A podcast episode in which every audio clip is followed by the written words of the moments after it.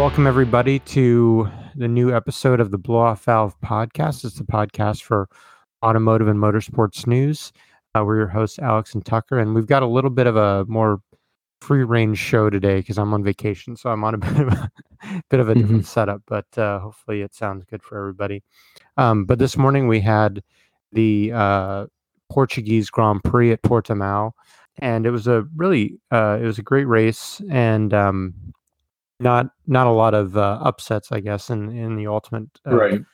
results, but kind of an interesting qualifying session with Lewis Hamilton ending up in third and Daniel Ricciardo from McLaren ending up all the way down in 16th, not making out of uh, first uh, session of qualifying, which was kind of a shocker.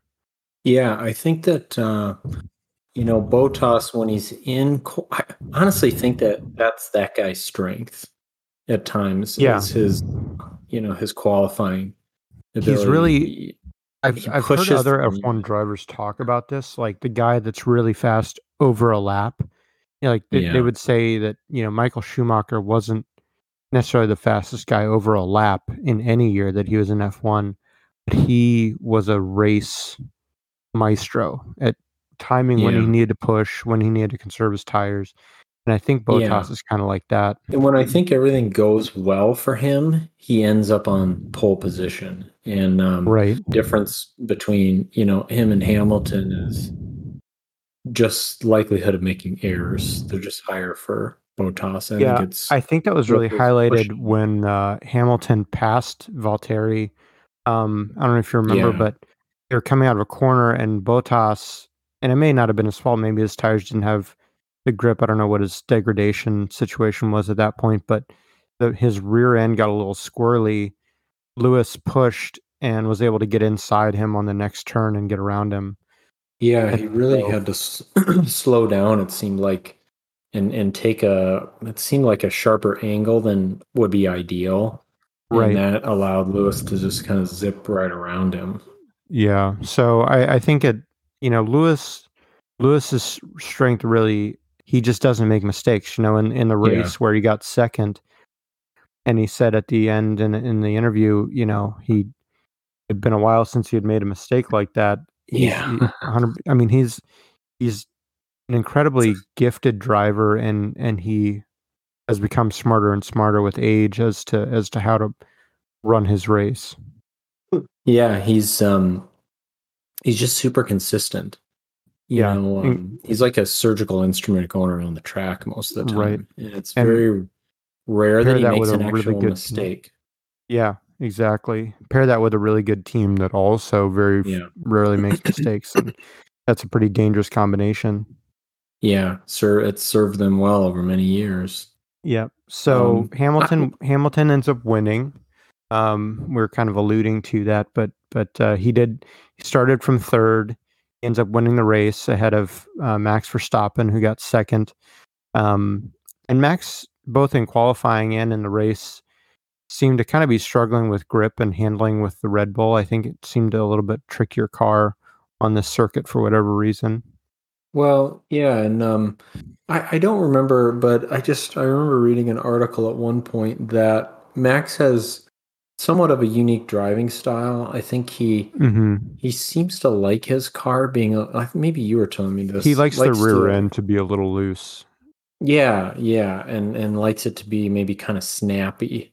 Um, Right, coming which is why that second Red Bull car has been tough to drive for a lot of other Exactly, yeah. That- drivers. that was you yeah, mentioning that and i think that um sometimes for max that probably works really well on certain circuits and then other times it doesn't um I think it's and it's challenging. So for like a race like this, where they were on the hard compound tires for a while, you know, before those, it takes a while to get those things up to an appropriate temperature. And until then, his already kind of you know loose reared car is even more loose and even kind of more of a bear to keep under control. yeah i wonder what um i wonder what happened to um ricciardo in qualifying it's kind of it's I kinda don't know. Unfortunately, we were traveling, and so I missed. I missed uh, seeing. I just saw the qualifying highlights, which for Ricciardo was not much. It just showed him missing out. So I'm not sure.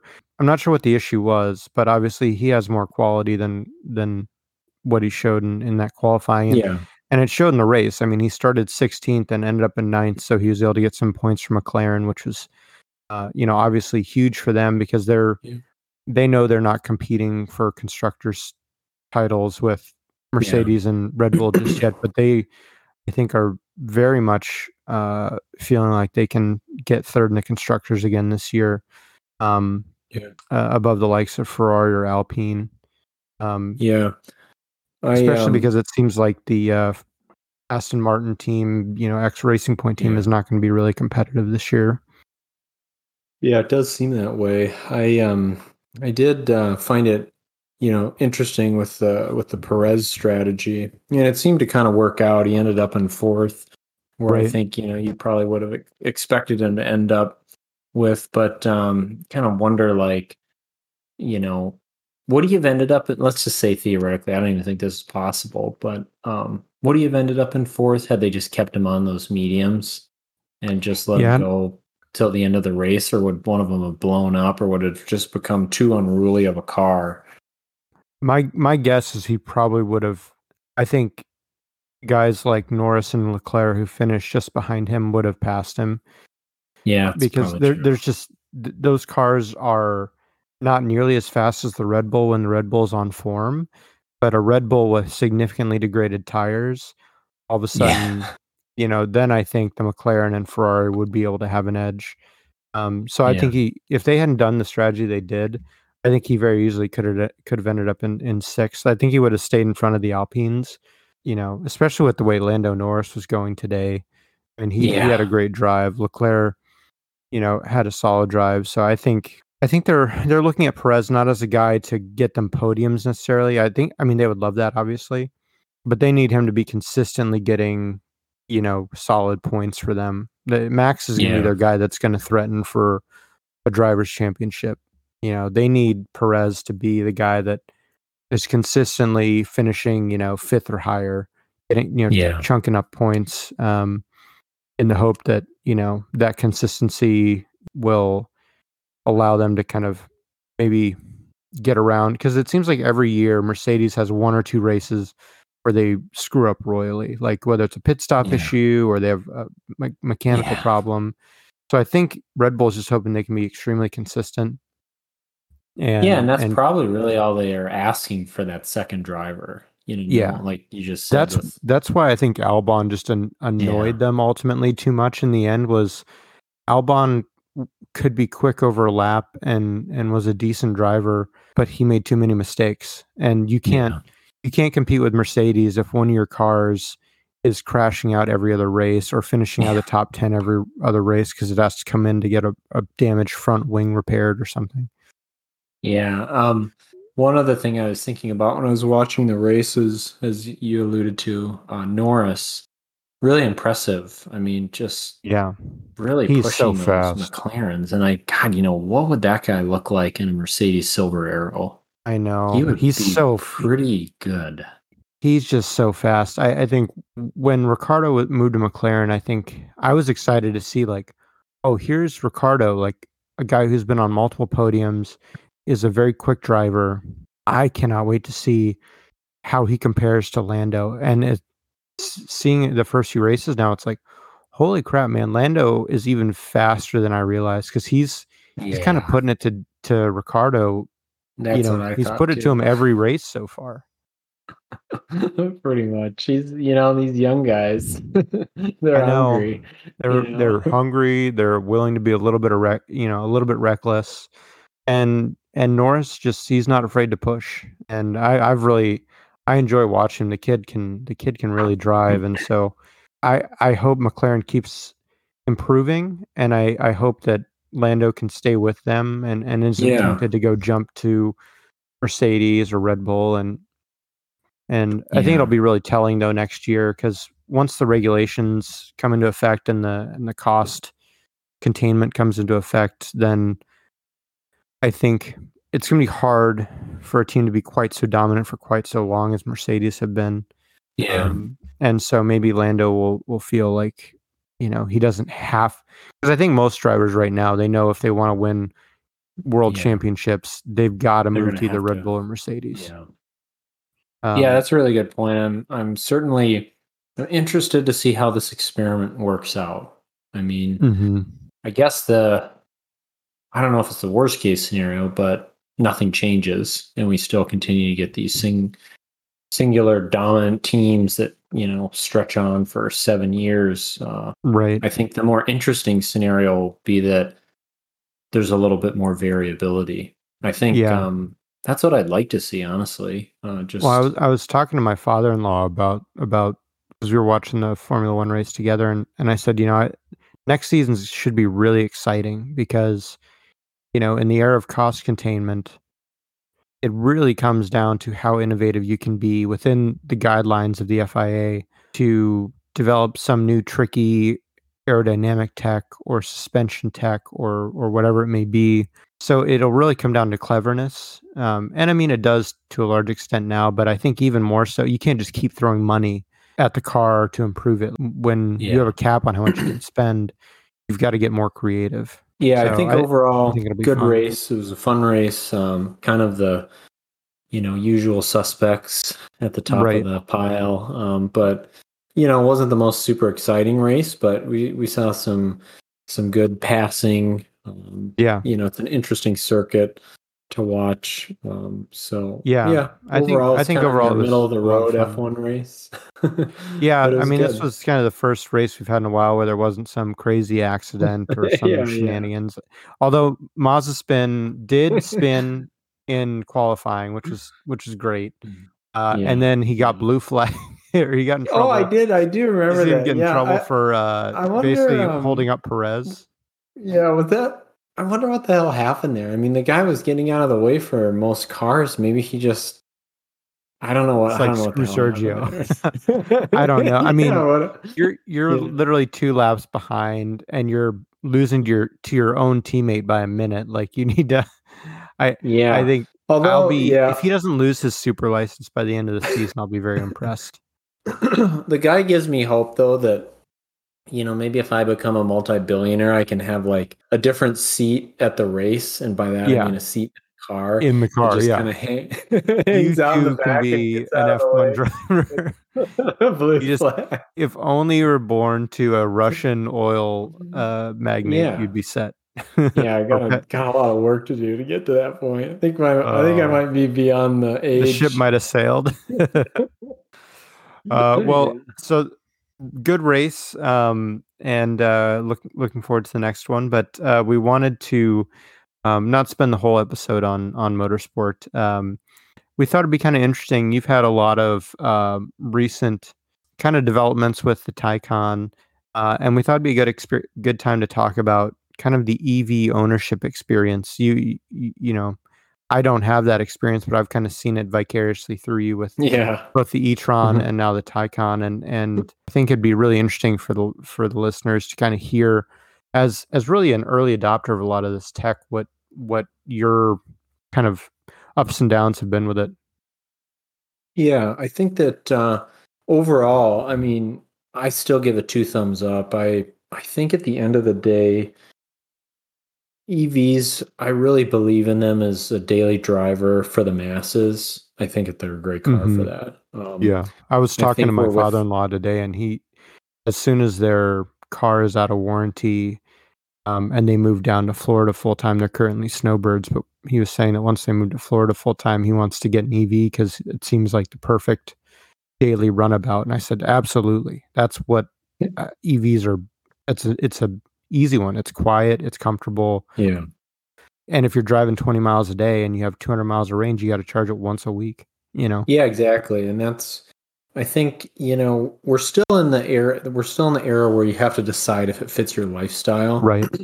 Like I've said, you know, if you're going out to Montana on the weekends for hiking or whatever, going to your ranch, um, it's it's probably not the right choice. Right. But I think we're within striking distance of potentially getting to that point where whether that's solid state batteries and, you know, well, presumably the next decade, probably sh- sooner than that, but where the range just becomes irrelevant. You know, if you're looking Mhm. at six to 800 miles of range, it's it's irrelevant at that point.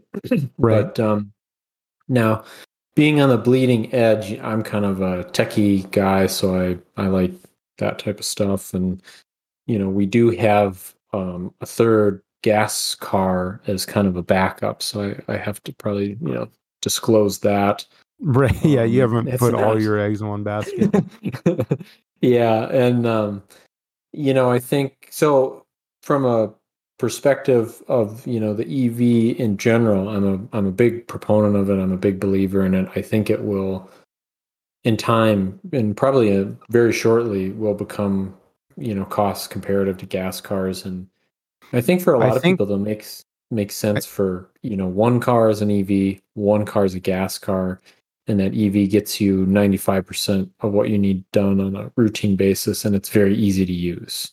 Right. And I think a lot of to your point in terms of cost, I think there's I believe Renault and me and some of the other manufacturers that aren't necessarily in America but are, you know, in the in Europe are are starting to put out EVs that are in that, you know, thirty to forty thousand dollar range where the average middle class person can say, oh, okay, yeah, maybe I'll go lease one of those.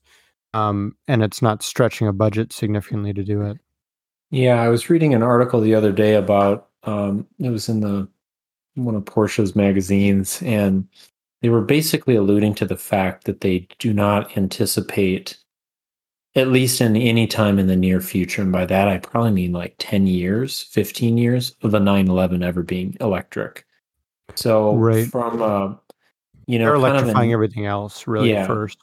from kind of a niche um, performance car experience, I think there's going to be a, a place for uh, you know 911s, GT3s, uh, Ferraris, Lamborghinis, uh, you name it, and for a long time. There's just not that many of them that get sold, so they're not. I don't really think Right. of them as like contributing tremendously to you know Yeah. pollution. Um, On, and it's kind of a challenge too because if you have a, a Cayman, so you have a Cayman EV, and you have a 911 EV, how do you really differentiate them? Because it's going to be Yeah. similar kind of skateboard architecture. Yeah, Aesthetically, they're different. Obviously, you're gonna you're gonna slap a different body on each one. But in terms of performance, you know, maybe you can throttle back the amount of power the Cayman batteries put Yeah. out, as opposed to an internal combustion engine where a Cayman is going to sound different than a 911 because it's got a different engine. Making that difference is more challenging across a model line for for a manufacturer, I think, with EVs.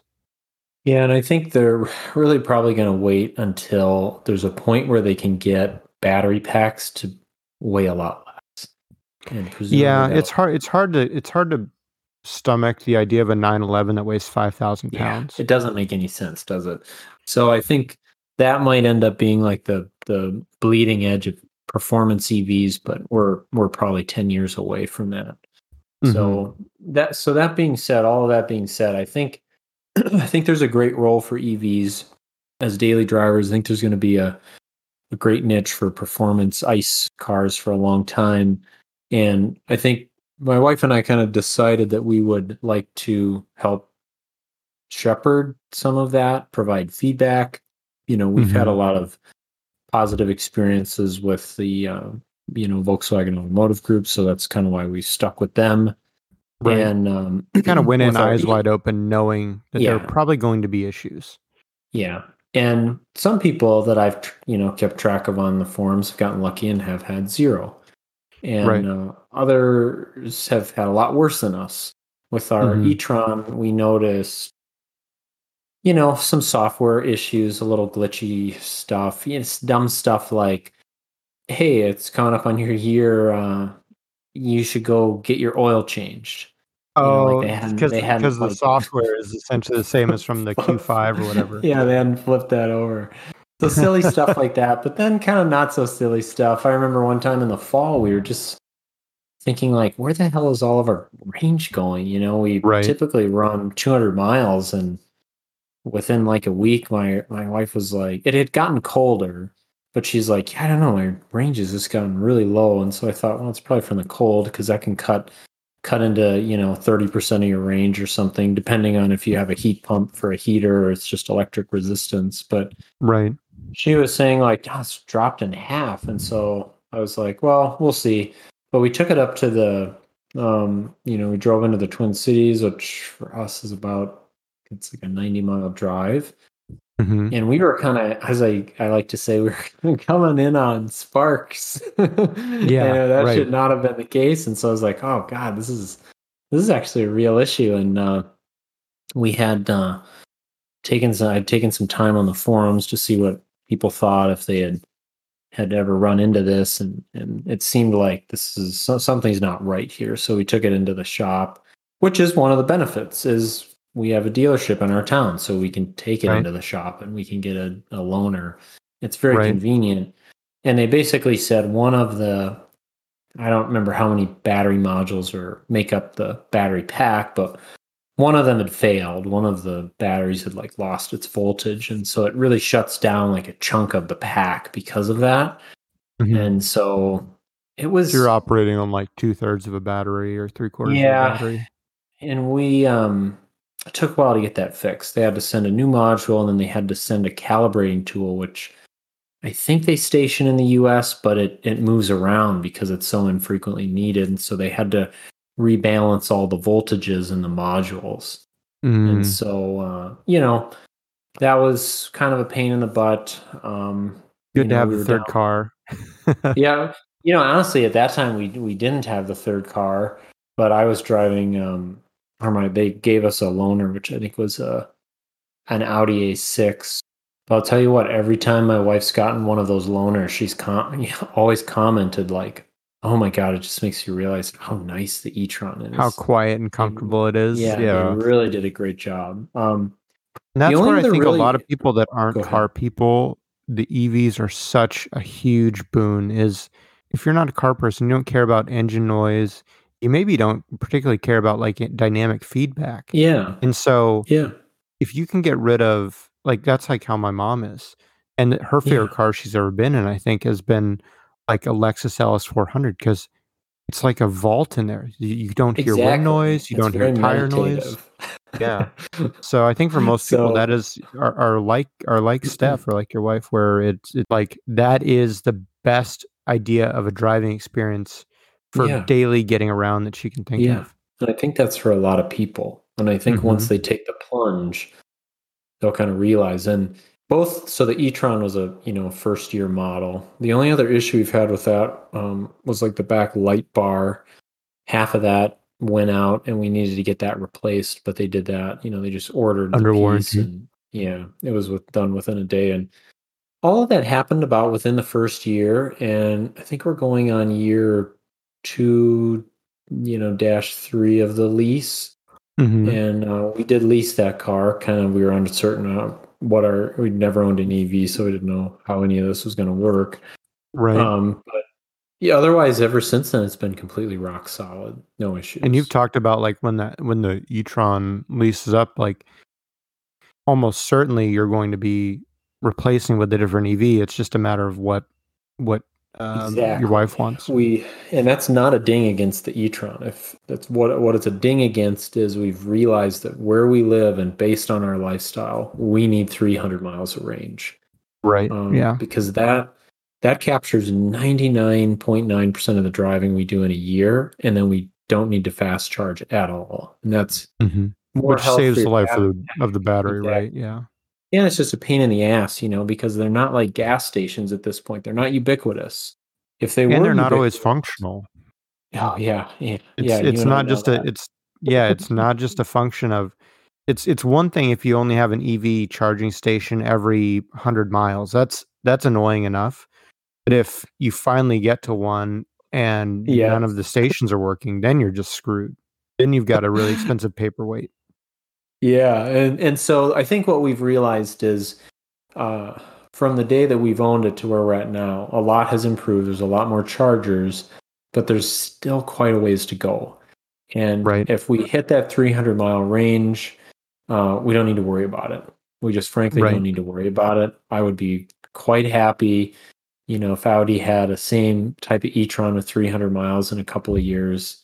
I'd be happy to, you know, just buy that car and keep it and run it into the ground. Yeah. um, at that Which I think is a realistic. I mean, based on where the these are the first iterations of all the traditional manufacturers EVs, and I think they all know that range is probably one of the penultimate concerns of anyone looking to buy an EV, and that's what's given Tesla, along with their supercharger network, such a, yeah. a massive, uh, you know, leg up in and, in the competition. And the, the people that say that range don't doesn't matter probably don't own EVs or have really unique lifestyles where they don't ever leave a city. Um, yeah, I think that the the truth is it's just it's going to be a pain in the ass to charge these things for a while. It's not apocalyptic, like it's under 30 minutes. So, you know, and I don't really like, you know, mega, you know, thousand mile road trips. I don't like, I have no interest in doing one of those every month. Um, so it doesn't really impact me. And when I do have to make a longer drive, it's usually about a nice breaking point, you know, to mm-hmm. get some lunch and just chill out, get the dogs out right. of the car. If you're if you're doing seventy, you've, you've been on the road for four hours by then. It's yeah, usually like either lunch or dinner time. Right.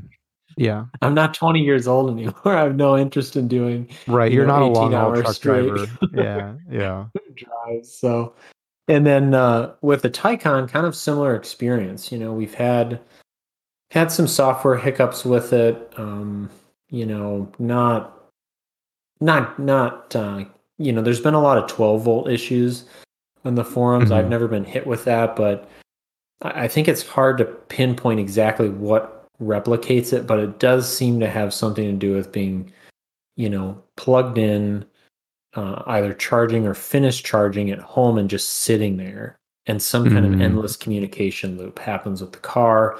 And mm-hmm. oftentimes mm-hmm. it seems to be a third party third party charger which triggers it and then it just kills the 12 volt. And that's not unique to the Taycan. That's happened in the Mach E, it's happened in Teslas, it's it's just you know maybe someday we'll be able to get out of that 12 volt architecture and somehow you know share energy with the big battery pack but for now yeah. we're still we've got a 12 volt architecture for all these little things in the car and so mm-hmm. we're dealing with that i haven't been hit by that that seems to be probably one of the biggest complaints with the Taycan um, otherwise you know uh, i bought a 2020 so that's the first year we took right. it up it was about and we're going on, well, we're going to be going on three weeks this Wednesday. I took it up for a two day software update, which turned into two weeks or almost three.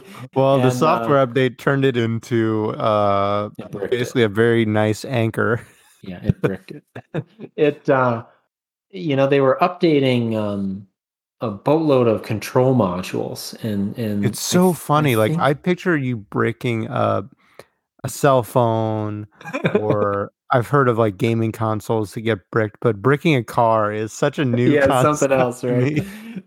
Yeah. So here's the here's the interesting thing, and I think this is just this is legacy. You know, automakers are are, are learning. obviously, you know, Tesla, um, I think they update a lot of these control modules just over the air at home. I think that legacy manufacturers will probably get to that point, but right now they're not confident in it. And this is probably one of the reasons why, because yeah. these modules control really important things like brakes. Um, mm-hmm.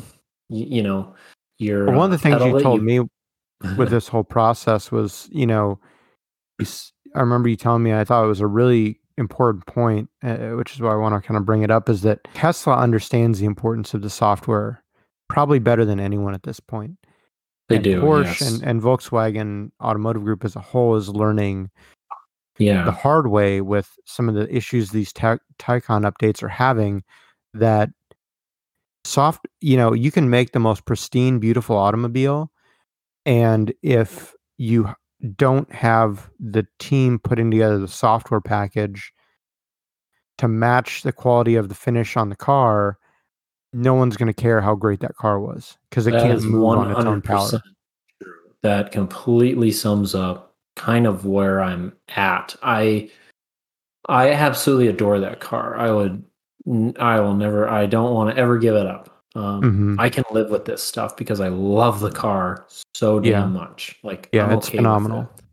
One of the you know the issues here was uh, they got I, I, don't know let's just say there were like 30 control modules getting updated they got them all done except for um, the rear drive module and this is one of those things that i think i don't know if it has something to do with i have rear wheel steering on mine i kind of asked them that and they're like oh, that's a good point interesting we've updated a bunch of other 2020s and had no issues so i was like maybe that's it Maybe But a little added complexity.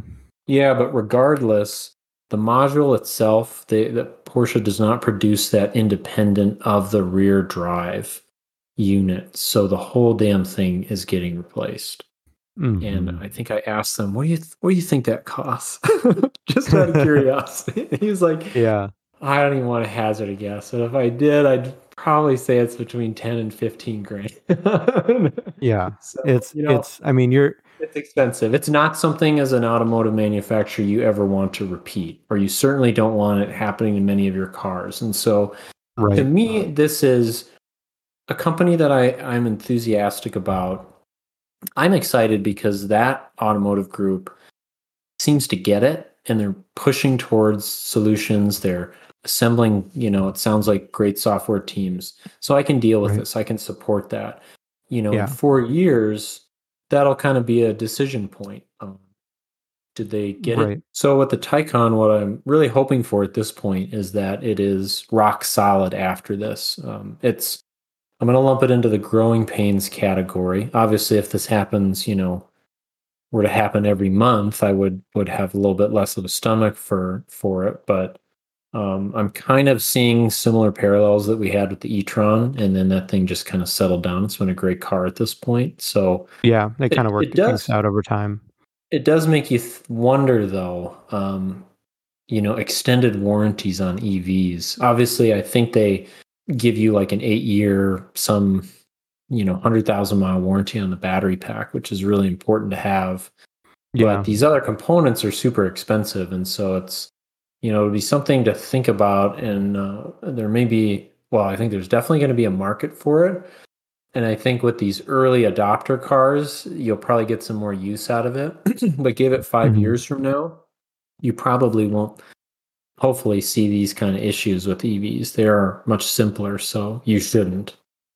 yeah. I think it's just a matter of yeah. the The hardware is much simpler. It's much more straightforward, less moving parts. It's just a matter of getting the software. The software has to be rock solid because otherwise, you know, it's annoying if my iPhone has a bug that is causing some functionality issue, but it's Yeah. way worse if I if my you know EV update bricks my EV in my garage.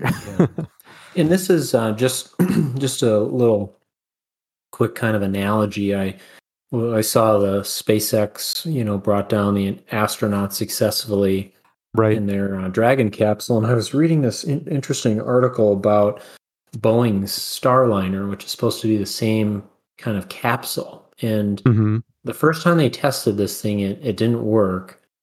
And NASA basically sent them back and said, You got to fix all these things. They gave them a list of 80 things they needed to be fixed. And guess what? The vast majority of them were Software. software.